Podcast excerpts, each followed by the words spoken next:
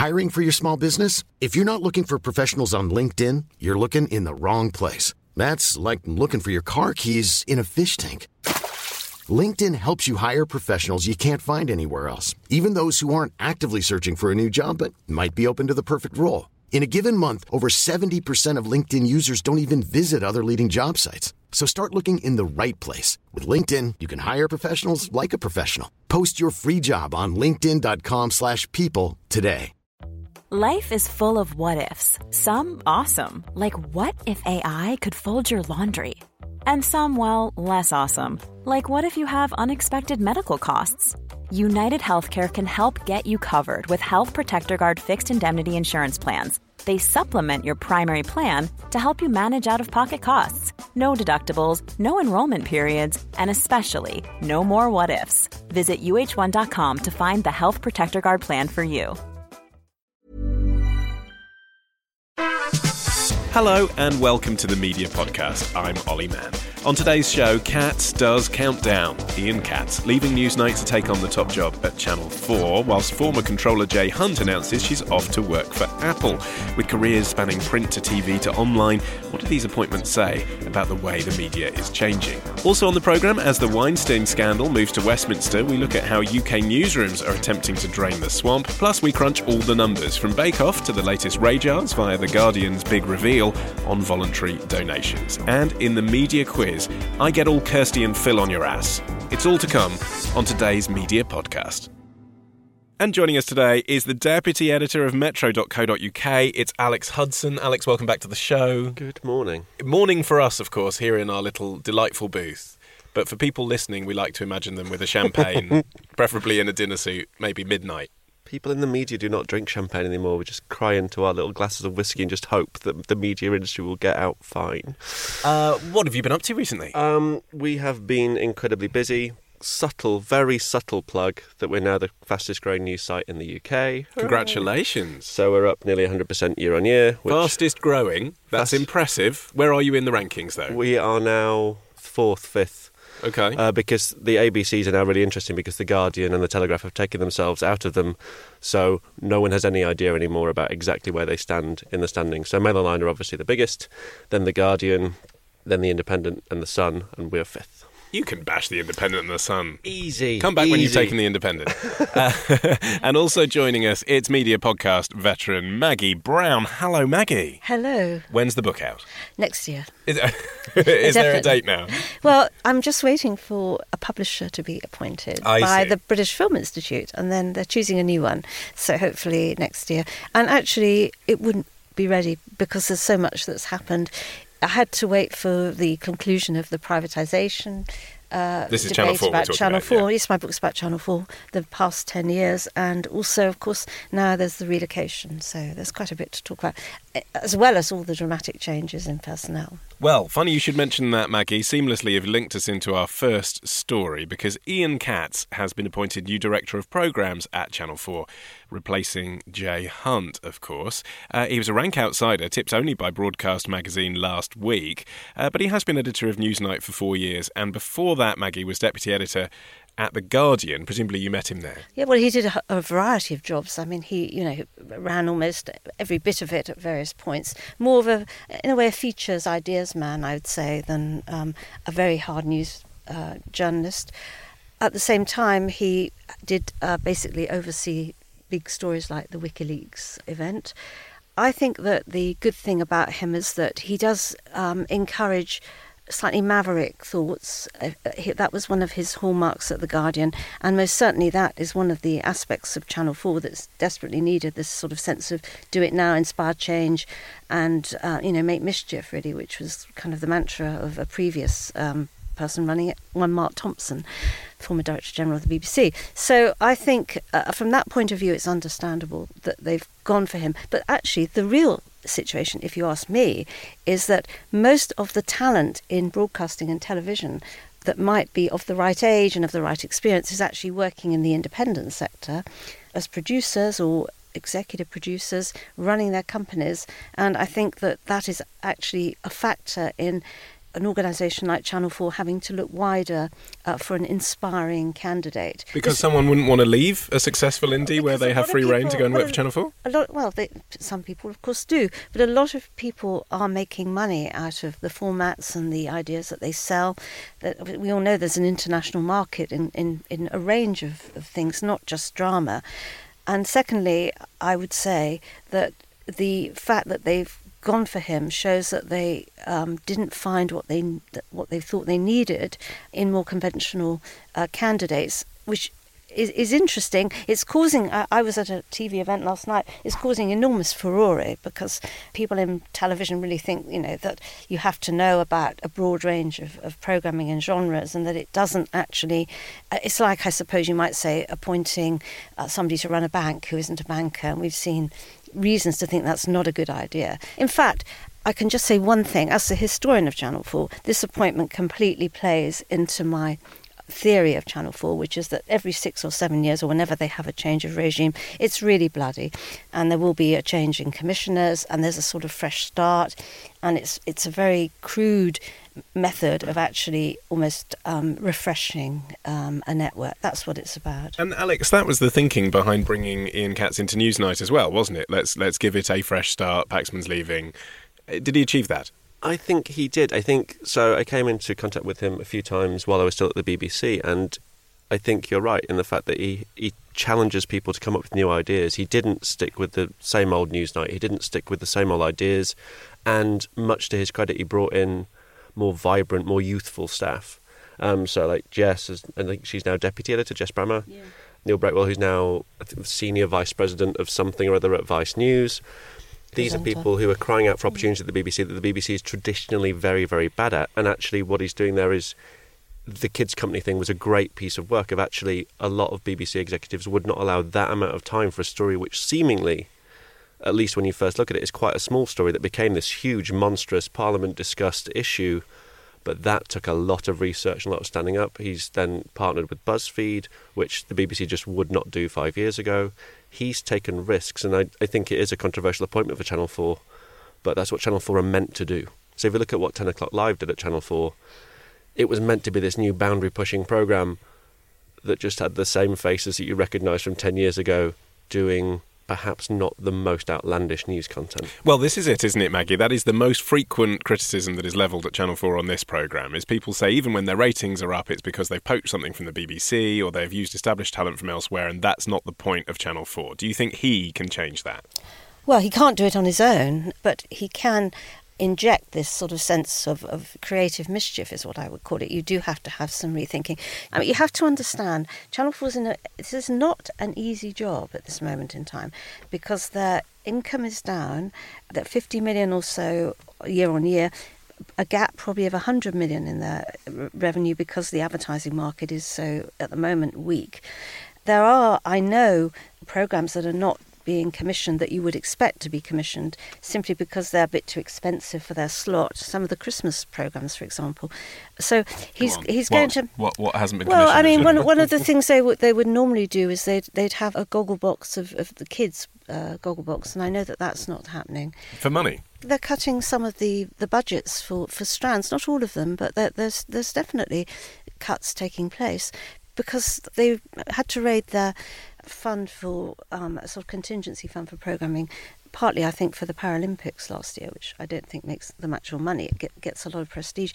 One of the big problems of Channel 4 is 95% funded by advertising, and that's, they don't have anything else really to fall back on apart from their reserves. So it is a tough time to come in. Doesn't mean that you can't be inventive, and I do think that you've made a lot of good points about his understanding of the fresher, newer media and media stars. I mean, you know, Emma Barnett, for example, was one of the people he was using as a guest presenter on Newsnight. So the only other thing, though, about this is that where else was he going to go? Because I think it's interesting to find that he doesn't seem to be going on gardening leave, which, well, he knew about the secrets, really, of BBC Two's schedule or what was being planned. They would probably insist on a bit of a cooling-off period. So that hasn't happened. So he's not, how can I put it, causing the BBC a great deal of anguish by leaving for Channel 4. But also, I think that's the changing of the guard at the BBC with James Harding going, But I also think that Jay Hunt was significantly more senior than Ian Katz. And much more experienced in television.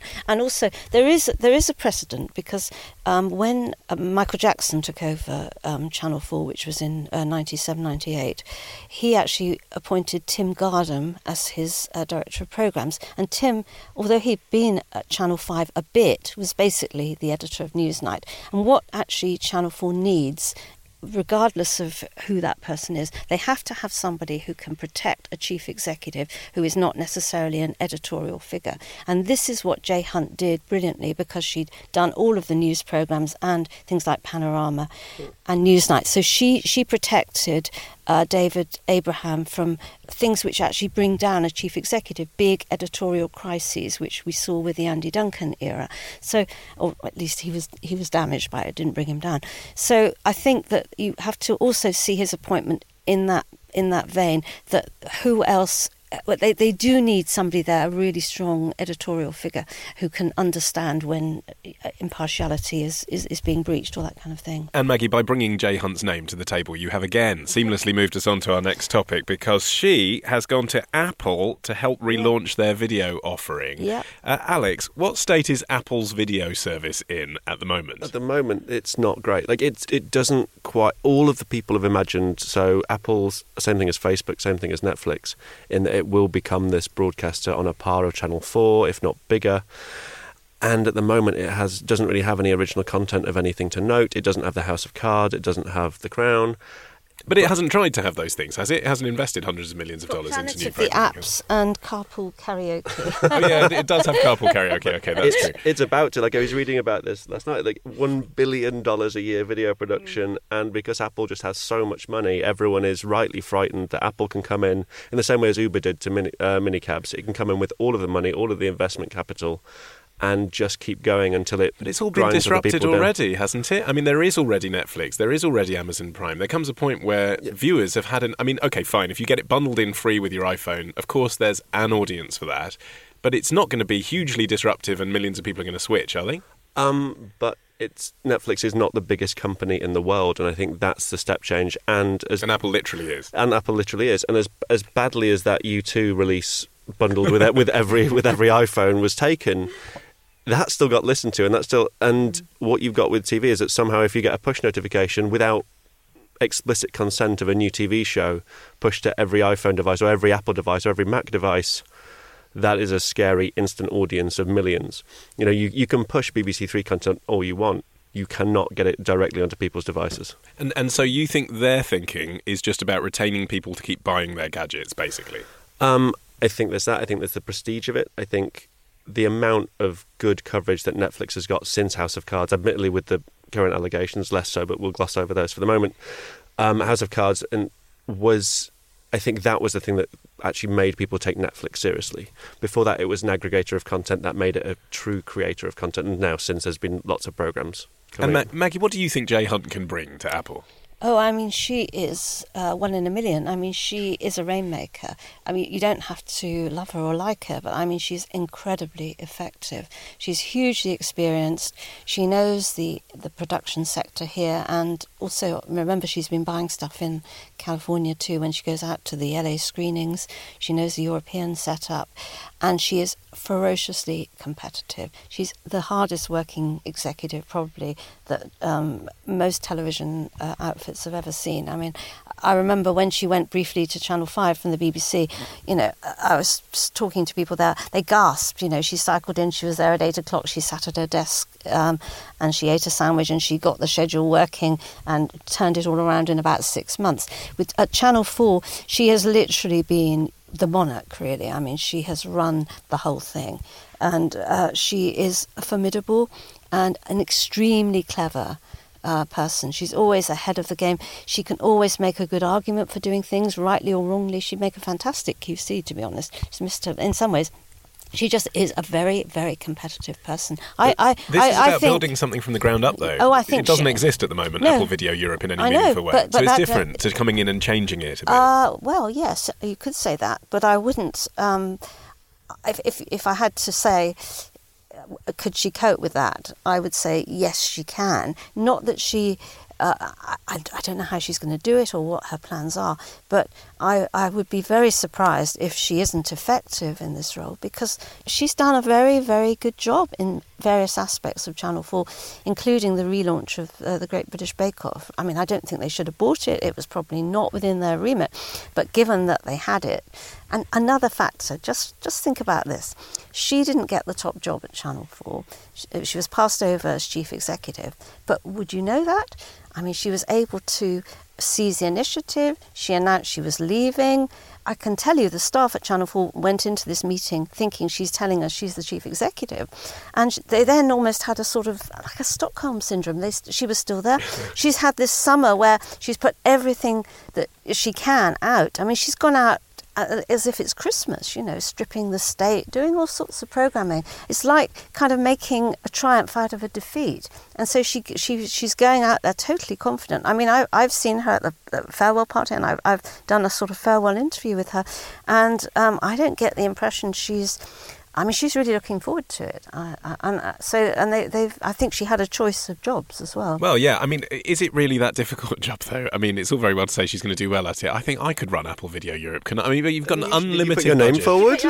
But is it? Yeah. But I mean, really, yes, I saw it was going to go up to $5 billion in a few years. The way we understand budget a year. And incredible. This might not be a fair representation of how it works. But when these media companies give interviews, this is how it seems. You know, Amazon say, our data showed that our viewers would like a new series from Woody Allen, so we gave Woody Allen $10 million and he made us something. That's not that difficult to do, is it? If you've got unlimited budget and your data says Steven Spielberg would work well for our audience, don't you just go to Steven Spielberg and say, here's $50 million? But you then have to get the right people to do it, and you have to have quality control. And she also sets very high standards. I mean, that's why she has not been the most popular person at Channel 4. She is not afraid of saying, this isn't what we want. I think that's one version of it. So one version is we now have data. The fact that all media companies don't have this good a data, I think, says a lot to them. But also, Jay Hunt's complained in the past about being outbid for Black Mirror by Netflix. She now has the biggest budget of any media company to buy in programmes if she can't make them herself. So that means that all of her complaints are on high speed, that she's now the person taking things off traditional broadcasters. Now, whilst Westminster is searching its soul over how it deals with sexual harassment claims, past and present, the UK media industry has been doing likewise. Now, this week, Vice Media ended ties with freelancer Sam Criss after a Facebook message alleging sexual harassment was widely shared. BBC 5 Live reporter George Riley has been suspended following complaints from female staff, and many journalists have come forward to share their stories under the Me Too hashtag, just like everybody else. Maggie, these stories aside, and despite years of trying to clean up the bullying culture of newsrooms, this seems to still be a problem that's yet to be tackled. Do you think this will now finally happen? If it doesn't happen now, I don't know when it will, to be honest with you. And, you know, more widely, it isn't just newsrooms. Everybody in television is thinking, after Kevin Spacey, what's going to happen now in the domestic networks over here. It clearly is the case that there's potential, anyway, for a lot of other kind of allegations, right, correct or not, to come out. So people are going to be, certainly from this point onwards, they're going to be much more careful, I think. But as for the historic revelations that may still be ready or about to come out, then I suspect we're going to see a lot, actually. In the media industry in particular, though, there's an informality, isn't there? There's a casuality, and that goes across not just newsrooms, as you say, Maggie, but also across all of TV and film. It's more than that, though, isn't it? People get into that they're in very intense situations very often. I mean, you know, people lose their tempers. You're on deadlines. Things happen. You have to respond really quickly. You have to chivvy somebody into doing something. Or you spend all day doing something, and you go to the pub and you get drunk because you used to get drunk because you've literally been working on a deadline. So there are very strange pressures in the news business as such. And it is also the case there are huge pressures in television production, where people often work really long hours, and in the editing process. And I'm not saying that excuses some of the bad behaviour and harassment I've seen, because it shouldn't and it doesn't. But as a woman who's been in a lot of newsrooms in her life, I do think that the kind of pressures people are under sometimes do lead to very little contact with your home, just a general sort of sense that maybe the boundaries get a bit a bit frayed, I think, really. But so, yeah, I think there's going to be more allegations, and quite senior people probably will be outed. Now listen up, media podders. This episode was recorded at Run VT in the heart of Soho. Thank you, Run VT. They have 15 offline and 2 online suites, as well as a spectacular bass-like grading theatre to go alongside this here dubbing suite and voiceover booth. Listen to the acoustics in here. They're amazing. But wait, I hear you cry. What can I watch that Run VT have been working on recently? Well, how about Bad Habits, Holy Orders, a 4-part factual series airing on Channel 5 on Thursday nights. Yes, please. Edit your next show at Run VT. Go to runvt.tv now.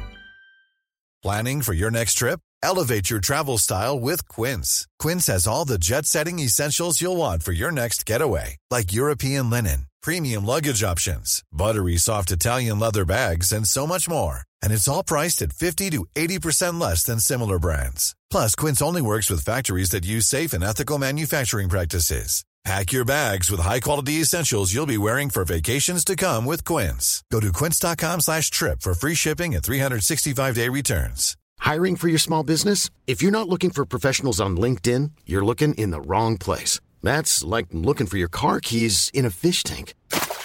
LinkedIn helps you hire professionals you can't find anywhere else, even those who aren't actively searching for a new job but might be open to the perfect role. In a given month, over 70% of LinkedIn users don't even visit other leading job sites. So start looking in the right place. With LinkedIn, you can hire professionals like a professional. Post your free job on linkedin.com/people today. Millions of people have lost weight with personalized plans from Noom, like Evan, who can't stand salads and still lost 50 pounds. Salads generally for most people are the easy button, right? For me, that wasn't an option. I never really was a salad guy. That's just not who I am. But Noom worked for me. Get your personalized plan today at Noom.com. Real Noom user compensated to provide their story. In 4 weeks, the typical Noom user can expect to lose 1 to 2 pounds per week. Individual results may vary.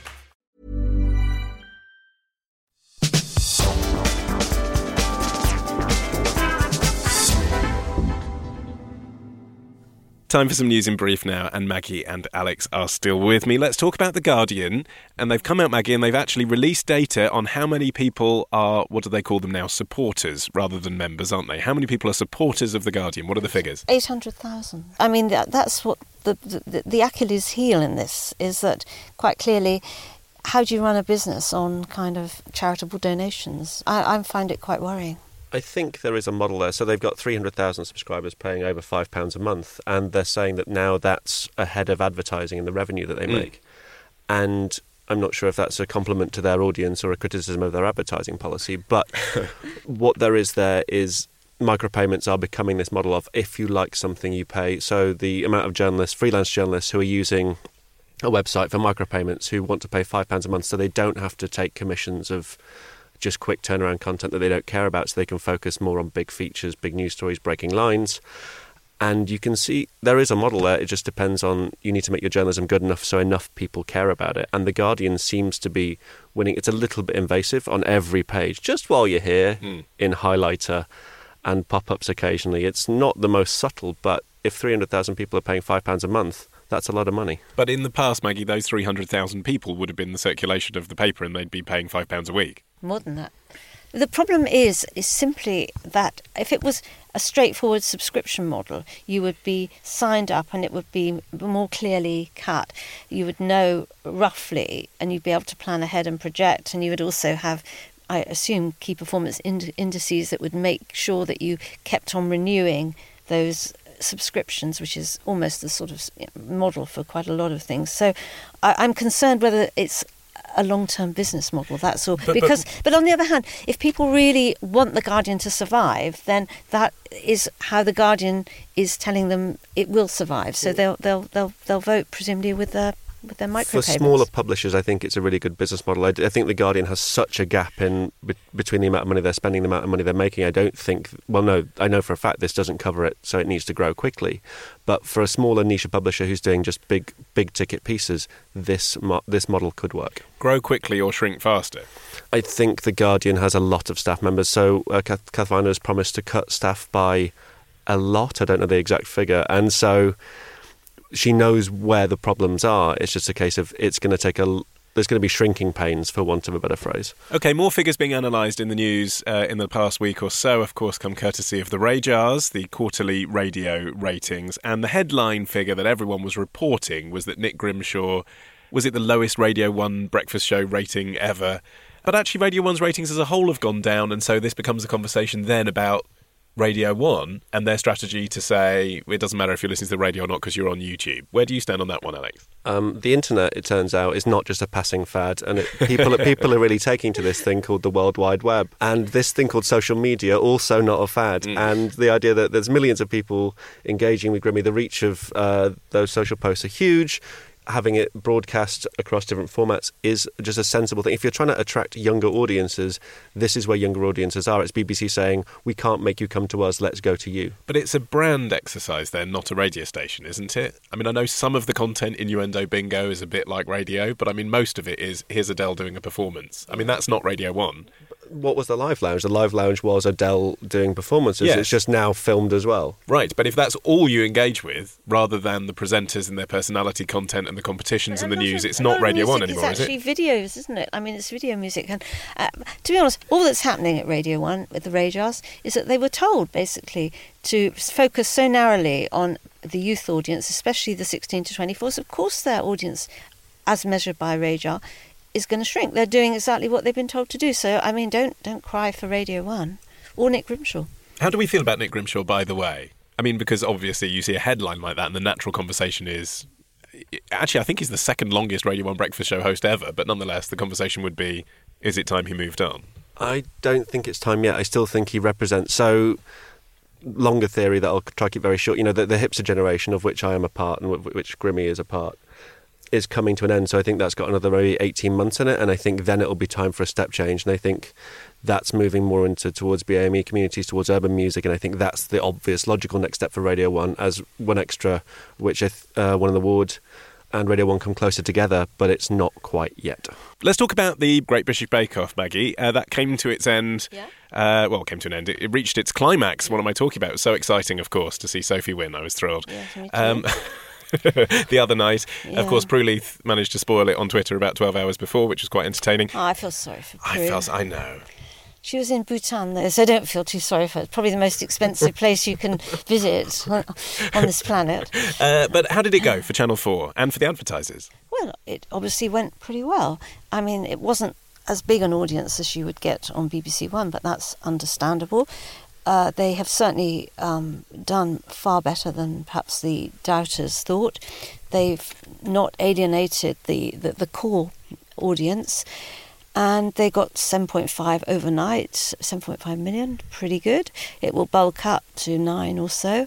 It's not exactly, it's 4 million or so short of the BBC final last year. It's got a very good half of 16 to 24s on watching television. We're watching it. So, yeah, and they've, I think, launched Noel Fielding as a kind of, I don't know, a cuddly comic, which is quite interesting. I think that worked was the biggest surprise of all of it, actually, for me, Alex. Well, he's talked about that himself. So at Jay Hunt's leaving party, it's been reported that he was saying, hello, everybody, you thought everything was going to fail, didn't you? Yeah, you did. It's true. And so there was a laughter, apparently, from everyone sort of saying, yeah, everybody did. I don't think it would have worked. And yet still 9 million people as a consolidated audience is a huge deal. For Channel 4, yeah. Yeah, and essentially, like, Amol Rajan at the BBC reported that the Channel 4 have basically bought a tent.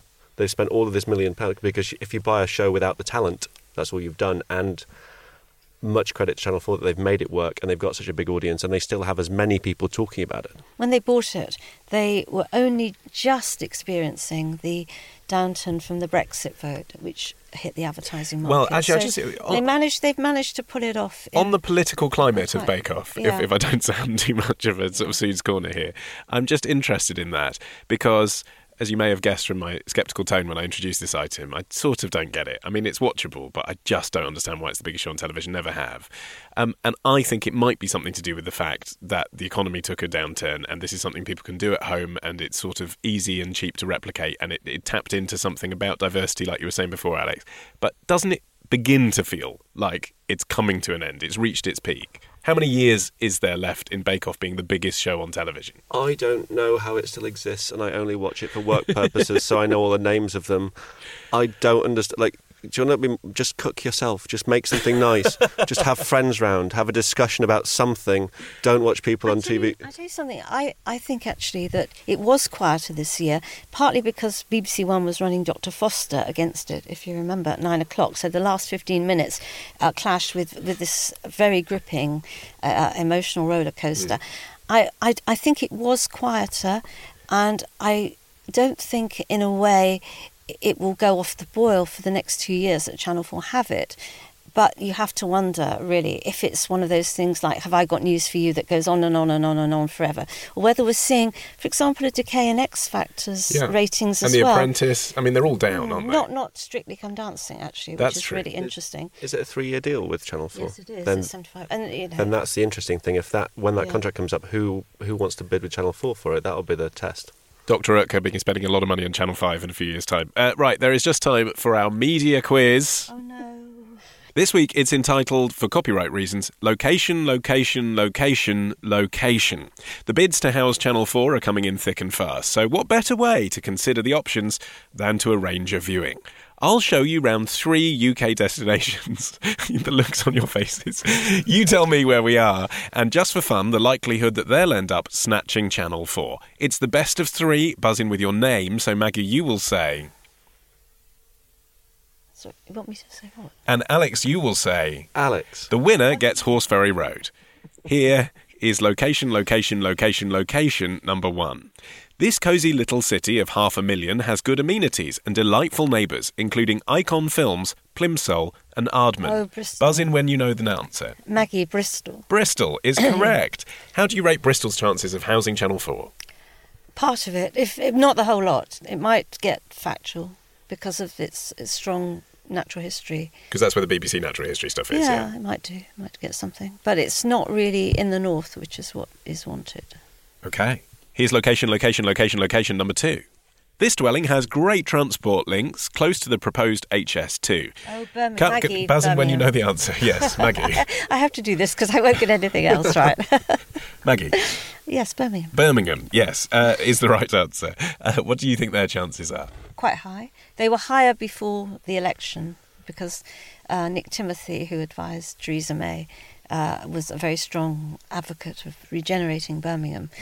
Less likely now. You don't need to explain what happened. You included the words "advise Theresa May." Here is the final. I would like it to go to Birmingham, but I don't think it's necessarily all going to go anywhere. Well, I say, Maggie, this is best of three, so you've already won, and you're showing absolutely no excitement about this whatsoever. But anyway, this is question number 3. It is a bit like you're on a Channel 4 daytime quiz. Actually, they're always very muted, aren't they? Here's question number 3. Location, location, location, location. But which is it? This northern conurbation. This is up your street, Alex, has the fastest rate of private sector jobs growth of any UK city and promises to build its own Channel 4 bricks in case you feel homesick. Buzzing when you know the answer. Alex. If it's homesick, then it's Leeds. It is Leeds, yes. They actually seem to be the highest profile of the bids so far. They seem to be putting the most money into it anyway, or seem to be taking it the most seriously. It should go to Leeds because Leeds needs a bigger media industry, but as far as actually whether it will go or not is... If you're saying Birmingham's most likely, you know more. Well, no, I mean... I think that there's a real tension about this because Channel 4 is saying, I think it will do things in the region, spend money and help independent producers grow, but not necessarily relocate. So it's up to the government really to decide whether it's going to force them to go. I mean, I'm guessing most of the people in Horse Ferry Road would rather go to Leeds than to Birmingham or Bristol. Leeds is a good city. Leeds is a great city, isn't it? It's like the third. Is it third biggest? It's after Birmingham. It's one of the biggest cities in the country. It's Harvey Nichols, isn't it? And that's all you need. Well, that means, Maggie, you are the winner. Be excited now. I am excited. I've never won before. I'm sorry, Alex. We're making podcast history here. That's it for our show today. My thanks to winner Maggie Brown and to Alex Hudson. You can catch up with previous episodes and get new ones as soon as they're released by subscribing for free on our website, themediapodcast.com. And we don't have a big neon banner asking for your support, so I'm just doing it now. Keep us on air all year round by taking out a voluntary subscription. There aren't 300,000 people who have done that yet with us. Just a £5 a month can keep us afloat. Head to themediapodcast.com/donate and give generously. I'm Olly Mann, the producer Matt Hill, and The Media Podcast is a PPM production. Until next time, bye-bye.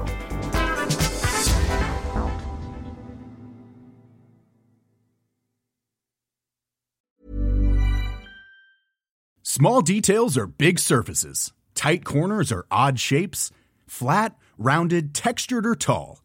Whatever your next project, there's a spray paint pattern that's just right. Because Rust-Oleum's new Custom Spray 5-in-1 gives you control with 5 different spray patterns. So you can tackle nooks, crannies, edges, and curves without worrying about drips, runs, uneven coverage, or anything else. Custom Spray 5-in-1. Only from Rust-Oleum. Hey, it's Paige DeSorbo from Giggly Squad. High quality fashion without the price tag. Say hello to Quince. I'm snagging high-end essentials like cozy cashmere sweaters, sleek leather jackets, fine jewelry, and so much more. With Quince being 50 to 80% less than similar brands. And they partner with factories that prioritize safe, ethical, and responsible manufacturing. I love that. Luxury quality within reach. Go to quince.com/style to get free shipping and 365-day returns on your next order. Quince.com/style.